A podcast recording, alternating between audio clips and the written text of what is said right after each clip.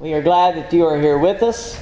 We're glad to have our Scouts program, and and uh, I know Kirk has asked us a couple of times here and there. Do we think this is a good program? Is this a good thing that we're doing? We've all been in unanimous vote that yes, it is, and we are certainly glad that you are here today. And uh, today, I'm uh, a couple of years ago, I, I, I was caught off guard, and my sermon was not a very good one for the for y'all being here. But today. I prepared a sermon that, that is right in line with something that I want you to know about. And so we'll get into that in a moment. Uh, something that I wanted to, to share with you we have several tracks in the, the back of our auditorium, and you are welcome to any of them. On the shelf in the back, though, um, I know some of you may come from different church backgrounds or what have you. Um, if you're not familiar with the Church of Christ, uh, we have some tracks that say what to expect when you visit the Church of Christ. And it has some information about uh, who we are and, and, what we believe and why we believe it. Um, so that might be some, some good information for you. Uh, if you don't, don't have a church home, uh, we would be glad to have you here at Mars Hill. And we've made up some, some tracts that have some information about our congregation, our service times. Um, on the inside, there's some information about uh, each of our elders and myself. Um, and so if you would like to pick either of those up, then, then uh, feel free to. They are on the shelf back there. There's some other flyers on the shelf, and, and we have a little track rack on the, the wall also. Uh, but feel free to take any of those, take advantage of them, take them home, and, and look over them. If you do have any questions, uh, we want to encourage you to ask. Uh, but if you have any questions about anything that is said in the sermon, anything that we do in our worship service, or anything about our congregation, uh, you can certainly ask any of us, and we'd be glad to answer those questions for you. The lesson that I have chosen for this morning is entitled My Wish for You. And I've handed out sermon notes. I think most everybody has them. Um, and you can use those to follow along. It's basically the outline of the sermon today. You can take notes on that. Uh, but my wish for you, and basically, uh, what the, the lesson is all about is becoming a Christian. My wish for you is that you become a Christian. If you're not a member of the church, then I would wish that for you. I would wish that you be a follower of Christ. It's the most important decision that you will ever make in your life. I remember a few years ago, well, several years ago, my dad and I had a, a conversation. I decided to obey the gospel. And so I talked to him about it, and he asked me why, and, and, and I guess answered the questions right. And I was baptized for the remission of my sins. And it was one of the best days of my life. And I remember my dad saying, It's more important than any day that you will ever experience in your life, the day that you become a Christian. I hope that you remember this date. And I do. August 31st, 1998. He said that he was going to knock me over the head if I ever forgot it, if he were to ask me. He said it's more important than the day you get married, it's more important than any graduation that you will ever have. Making the decision to become a Christian is the most important decision that you will ever make. And I wish that for you. Christianity has saved my life. I'm a better person because Jesus is in my life. I I treat others well. I, I make better decisions. I'm, I'm overall happier than I would be otherwise. Those around me know that they can trust me to do what is in their best interest because, as a, a rule of thumb, as far as Christianity is concerned, we put others before ourselves. I will not cheat them or take advantage of them. I won't try to hurt them because that's not who I am as a Christian. That's not who God wants me to be. And because Christianity brings out the very best of me, I want Christianity to do the same for you. Most of you are old enough to understand and to, to understand the importance of becoming a Christian and to understand what that really means. I want you to become a Christian. And I want you to remain faithful in your endeavor to glorify God in your life. I want you to know God. more than knowing just who He is. Most everybody knows who God is, whether they believe or not.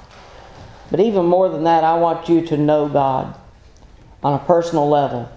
I want you to know God uh, in your experiences in life. I want you to see Him in all that you do. I want you to know how much He loves you because He does. If you ever have the thought in life that no one loves you, that couldn't be further from the truth. We love you, and God loves you. From a, a similar vein from which Paul and others have written as encouragement for those to whom they were writing, I want to share with you what I wish for you and for your life. I do not know you the way that God does. I want for you the same things that God wants from you. And this I know from God's Word, the Bible. See, in this congregation, in the churches of Christ, we, we don't entertain, we're not here to entertain you. We're here to practice the truth, to teach the truth. And that's what I want to do. I want to teach you the truth as according to God's Word. My ultimate desire for you is that you learn from God's Word and that you would commit yourself to doing what is right and obedient according to the will of God. And even if you're not ready to do that today, then feel free to ask and talk to us. Uh, we'd be glad to help you in that need in your life. I wish that you would believe. I wish that you would believe. Let's start with hearing the Word of God. If I want you to believe the Word of God, then the first thing that I have to make sure that you do is hear the Word of God. In order that you believe it, you must first hear it. Romans 10 and verse 14. Romans 10 and verse 14. How then shall they call on him in whom they have not believed? And how shall they believe in him of whom they have not heard? And how shall they hear without a preacher? You see, my job as a preacher is to teach you what you need to know about God and His will for your life. And unless you hear the gospel, you cannot be obedient to it. Either now or later, you must hear the word in order to believe it. So, what do I want you to know about Him? And even more importantly, what does God want you to know about Him? You see, He's given us His Word so that we can know Him, so that we can know who He is, so that we can know how to serve Him. What does God want you to know about Him? First of all, God wants you to know how much He loves you and the sacrifice that He has made for you. God wants you to know that. One of the, the key texts, one that you may be able to, to recite even without uh, seeing a Bible in front of you, John 3.16, For God's loved the world, that He gave His only begotten Son, that whoever believes in Him should not perish, but have everlasting life. See, God loves you so much that He sacrificed His own Son on your behalf so that you should not perish but have everlasting life. He is unwilling that any should perish. 2 Peter chapter 3 and verse 9. And so he sent Jesus to die for you. God wants to give you eternal life. And so he has given his son to make that possible. God knows you. God knows you maybe even better. Well, not even maybe. God knows you better than you know yourself. Not just as a, a part of the world that we live in, but God knows you as an individual and He loves you. Jesus, teaching on the importance of fearing God in Matthew chapter 10, verses 29 through 31, he says this Matthew 10 and beginning with verse 29 Are not two sparrows sold for a copper coin, and not one of them falls to the ground apart from your Father's will? But the very hairs of your head are all numbered. Do not fear, therefore. You are of more value than many sparrows. He knows how many hairs are on your head, whether they be few or whether they be many, and uh, no judgment on, on that. But God knows the very hairs that are on your head. They're all numbered. He knows that because He knows you as an individual and because He loves you and He cares for you, even more than sparrows, even more than any other creature. God cares for you.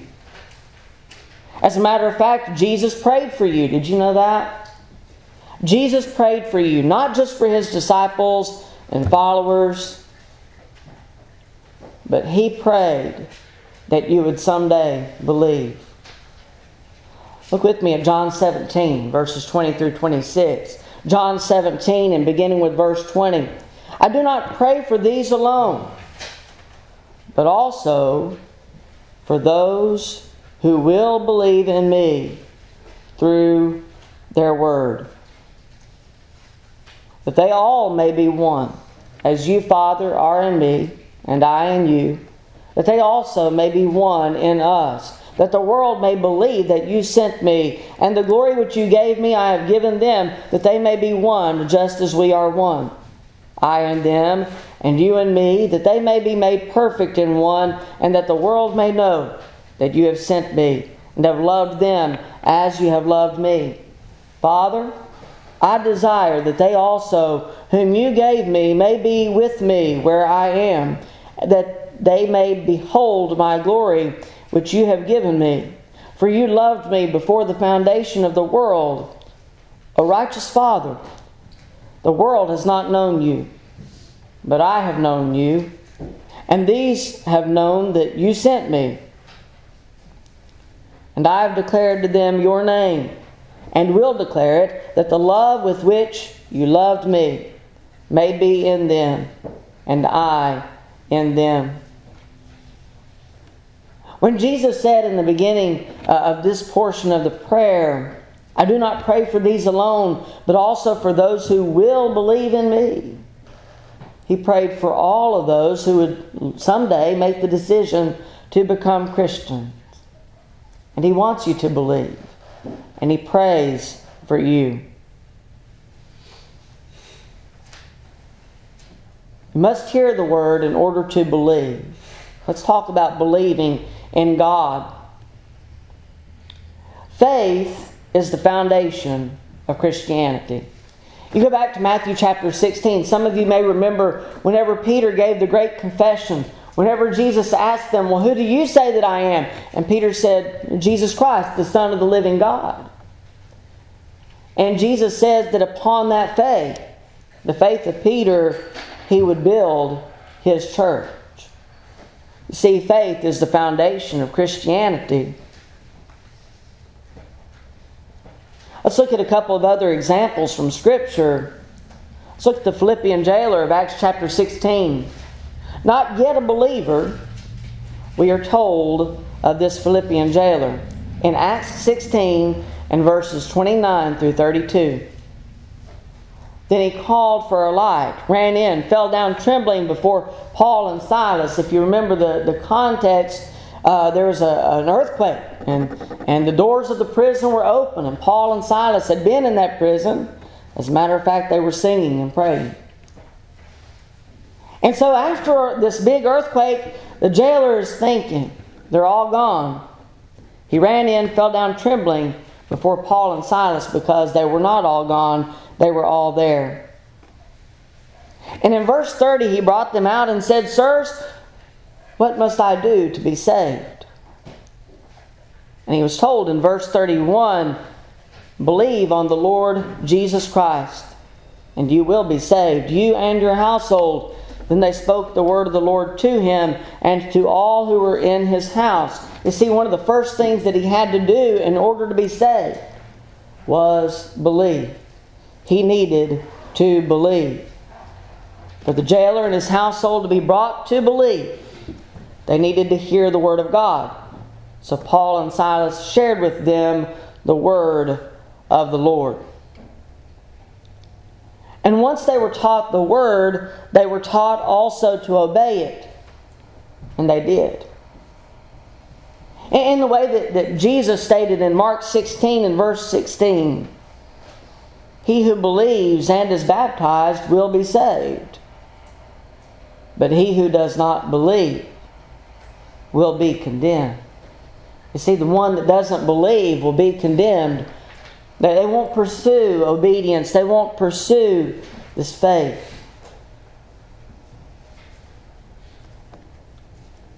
So I wish that you would not only hear the Word of God, but that you would believe in order that you might be saved. But beyond belief, that you would obey. I wish that you would obey. It is of great importance that you also obey the commands of God. You see, we're told in Scripture that faith alone will not save you. James chapter 2, James 2, and let's look at verses 14 through 17. James 2, and beginning with verse 14. What does it profit, my brethren, if someone says he has faith but does not have works? Can faith save him? If a brother or sister is naked and destitute of daily food, and one of you says to them, Depart in peace, be warmed and filled, but you do not give them the things which are needed for the body, what does it profit? Thus also faith by itself, if it does not have works, is dead. Something that was said in our Bible class this morning that, that may explain this better than than even I myself could. Uh, and hopefully I say it right. But what we were talking about was that we are not saved by our works. The Bible says very clearly that we're not saved by our works, we're saved by grace, by God's mercy. But works are involved in our salvation, and that's what James is saying. Thus, also, faith by itself, if it does not have works, is dead. He also says in that same chapter that even the demons believe and tremble. See, there are things that are required of all Christians that we must do in order to be saved, of all people, in order that we may become Christians. These works alone do not merit the salvation offered to us, but when our faith leads us to obey, it also leads us to these works of obedience. And Christians are commanded to continue in good works, such as these listed here. But before we can continue in these good works, there are certain commands that we are to obey to become Christians. See, faith without works is dead. And so there are certain things that are involved in our obedience that will lead us to salvation. First in this list is confession of faith. Confession of faith. We've already talked about hearing and believing the word. And beyond believing it, must also confess that faith, that belief in Christ as the Son of God. Those wishing to obey the gospel are asked to confess their faith in Christ as the Son of God. Go back to Romans 10 for a moment. Romans chapter 10, and let's look this time at verses 9 and 10. Romans 10 and verses 9 and 10. That if you confess with your mouth the Lord Jesus and believe in your heart that God has raised him from the dead, you will be saved. For with the heart one believes unto righteousness, and with the mouth confession is made unto salvation. We have the example before us of the Ethiopian eunuch in Acts chapter 8. Acts chapter 8. And let's begin reading at verse 30. So Philip ran to him and heard him reading the prophet Isaiah. and said, Do you understand what you are reading? And he said, How can I unless someone guides me? And he asked Philip to come up and sit with him. In verse 35, then Philip opened his mouth, and beginning at this scripture, the scripture from Isaiah, uh, and particularly Isaiah 53, he preached Jesus to him. Now, as they went down the road, they came to some water, and the eunuch said, See, here's water. What hinders me from being baptized? And Philip said, If you believe with all your heart, you may. You believe with all your heart, you may. And he answered, the eunuch answered and said, I believe that Jesus Christ is the Son of God. Upon the eunuch's confession of faith in Christ, he was baptized for the remission of his sins, as according to Acts 8 and verse 38. Philip needed to know that he believed before the eunuch could be baptized, washing away his sins. He needed to know, to know that he understood. Whenever I talked to my father about obeying the gospel, he wanted to know if I understood what the purpose was, what the meaning of baptism was, and I did. He also needed to know that I believed. And so we, we ask that question when someone is ready to obey the gospel, we ask, Do you believe that Jesus Christ is the Son of the living God? And upon that confession, they are obedient. Again, going back to Romans 10 10, with the mouth confession is made unto, toward salvation. Not quite there yet, but we're heading in that direction. Repentance is also important when it comes to salvation. Repentance. It's a big word, isn't it? But what is repentance? Have you ever been sorry for something that you've done? Or, maybe you regretted it? I, also teach in a preschool. And so, whenever someone does something to someone, one of the first things that we tell our preschoolers Tell them you're sorry. Give them a hug. And, and they'll go off and they'll forget all about it in about a minute. But repentance is more than just being sorry. It's more than, than just realizing a wrong and being sorry for doing it. But it's doing something about it. It's making a commitment to change. Uh, we don't want to commit that same wrong, so we're going to make an effort not to commit that same wrong. If there's a way that we can, can make up for a wrong done to another, then we try to do that. That's what repentance is it's a commitment to change.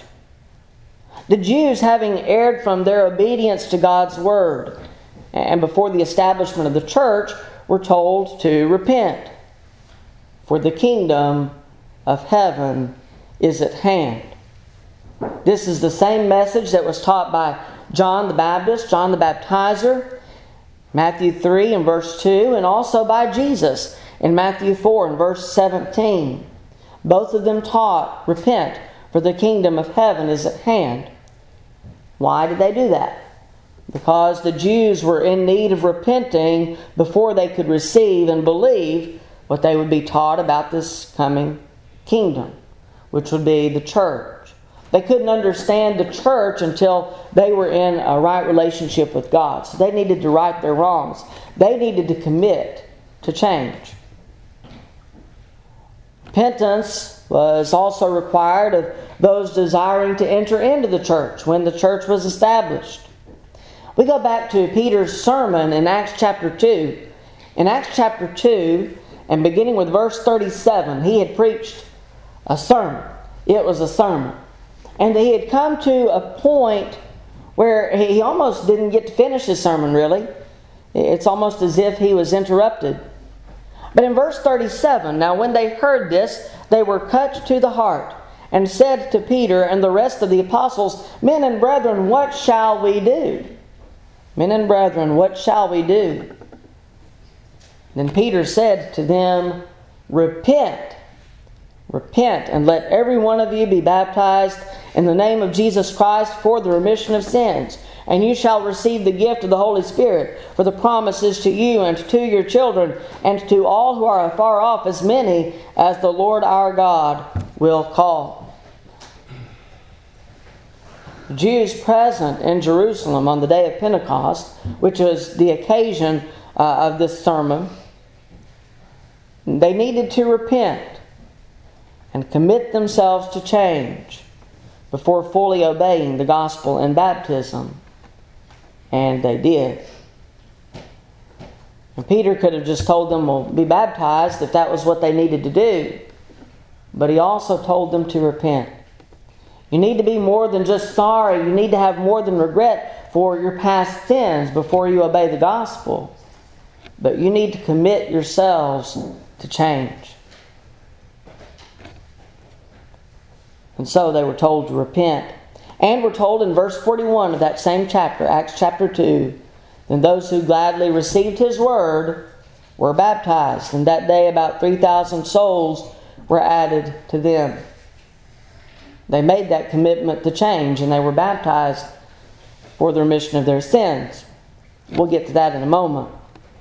Our commitment to change continues throughout our lives as Christians. It's one of the things in the steps of the plan of salvation that we repeat over and over and over again. Because we often find ourselves in sin. We find ourselves straying away from God's Word. And when we do so, we need to have that commitment to change. To try to change those ways, not to remain in the, the evil works that we're doing, the bad things that we're doing, but we have a commitment to change. Romans 12 and verses 1 and 2. Romans 12 and verses 1 and 2, Paul says here, I beseech you, therefore, brethren, by the mercies of God, that you present your bodies a living sacrifice. You remember hearing of the sacrifices of the Old Testament? They would offer these sacrifices uh, to atone for their sins. Well, Paul says that there's a sacrifice that we make. We don't make the animal sacrifices that they did back then, but we are to present our bodies, our very being, as a living sacrifice, wholly acceptable to God, which is your reasonable service. And do not be conformed to this world, but be transformed by the renewing of your mind, that you may prove what is that good and acceptable and perfect will of God. That requires a commitment to change. That requires repentance. And so, repentance, as it was important to them even back then, so it is important to us. As we are not perfect, we continue reaching for perfection. It can only be found in Christ, but we continue reaching for that goal, offering ourselves wholly and completely to God's service. Then we come to baptism for the remission of sin. You must hear the word, and you must believe it. You must confess that faith in Christ as the Son of God, and you must repent. You must commit to change. But you also must be baptized for the remission of sins, as according to God's Word. Again, let's go back to the Jews on the day of Pentecost. Remember the question that they asked, but men and brethren, what shall we do? And what did Peter tell them? In verse 38, repent and let every one of you be baptized in the name of Jesus Christ for the remission of sins. They were told to be baptized, and they were. And when they did, they were added to the Lord's body by the Lord Himself. But these Jews were not the only ones to hear such a command. They were not the only ones to hear that they needed to be baptized for the remission of sins. Let's look at Paul for a moment. Paul himself. In Acts chapter 9, we read of his conversion. Remember that Paul persecuted the church. And in Acts chapter 9, verses 17 and 18, Ananias went his way and entered the house. And laying his hands on him, he said, Brother Saul, The Lord of Jesus, who appeared to you on the road as you came, has sent me that you may receive your sight and be filled with the Holy Spirit. Immediately, verse 18, there fell from his eyes something like scales, and he received his sight at once. And what did he do? He arose and was baptized. And what was it that Ananias said to him on that occasion? We read of that in, in Paul's retelling of these events in Acts 22 and verse 16. Acts 22 and verse 16. And now, why are you waiting? Arise and be baptized and wash away your sins, calling on the name of the Lord. Romans 10 and verse 13 mentions calling on the name of the Lord. Romans 10 and verse 13 For whoever calls on the name of the Lord shall be saved. Well, now we find out how this is done and what that really means to call on the name of the Lord. See, as Ananias explained to Paul, he said, Arise and be baptized and wash away your sins, calling on the name of the Lord. That's what Paul was doing when he was baptized. He was calling on the name of the Lord. And so when he writes to the Romans in Romans 10, verse 13, that's what he's talking about. Whoever calls on the name of the Lord shall be saved. Whoever obeys the gospel and is baptized for the remission of their sins, they're calling on the name of the Lord. Paul was baptized. The Philippian jailer, let's go back to him. We see that he also was baptized. In Acts 16, in verses 30 through 34, and he brought them out and said, Sirs, what must I do to be saved? So they said, Believe on the Lord Jesus Christ, and you will be saved, you and your household. Then they spoke the word of the Lord to him and to all who were in his house. And he took them the same hour of the night and washed their stripes. And immediately he and all his family were baptized. Now, when he had brought them into his house, he set food before them, and he rejoiced, having believed in God with all his household. He was told first to believe because he had not yet believed. Believe, and you will be saved. But once he believed, once he had been taught the Word of God, he also needed to be baptized, and he was. He was baptized for the remission of his sins. He obeyed the gospel, that command of baptism. And finally, the Ethiopian eunuch. In Acts chapter 8, verses 35 through 39.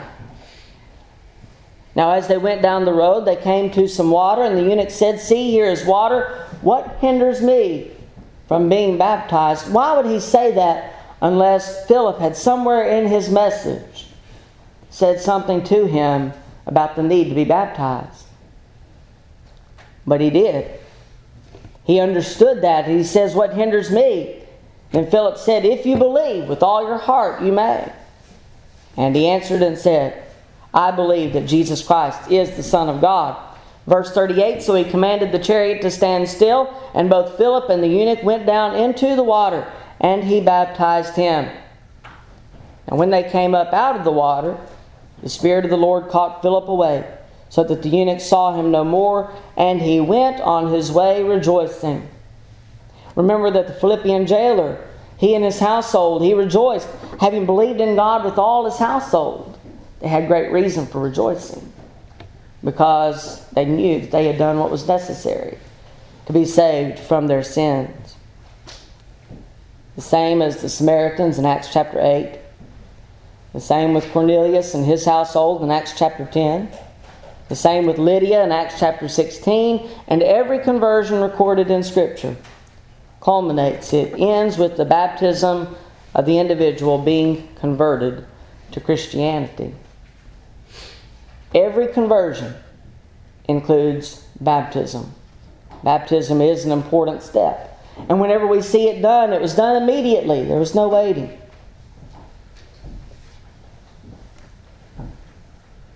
Hearing, believing, confession of faith, repenting, being baptized for the remission of sins. That's the plan of salvation as according to God's Word. You can read it for yourself. It's right there. And so, I wish that you would obey the will of the Lord. Becoming a Christian through obedience to the commands of the gospel. Hearing, believing, which is faith. Repenting, confessing, being baptized for the remission of sins. And if you've obeyed, but strayed away from God, then we're also told what those need to do as well. Need to repent. Same way that Simon was told in Acts chapter 8 and verse 22 Repent therefore of this your wickedness and pray God if perhaps the thought of your heart may be forgiven you. It may be that you've obeyed the gospel, but maybe you've not remained faithful, and maybe you do need to repent and come back to Him. Maybe you need to ask for help. Maybe you need prayer.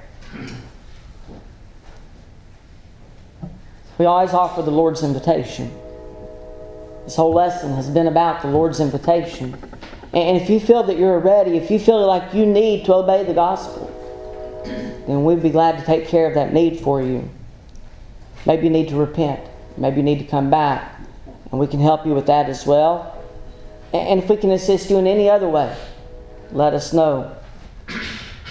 As we offer this invitation to you, it's the Lord's invitation. He wants you to come. Let's Together we stand we sing.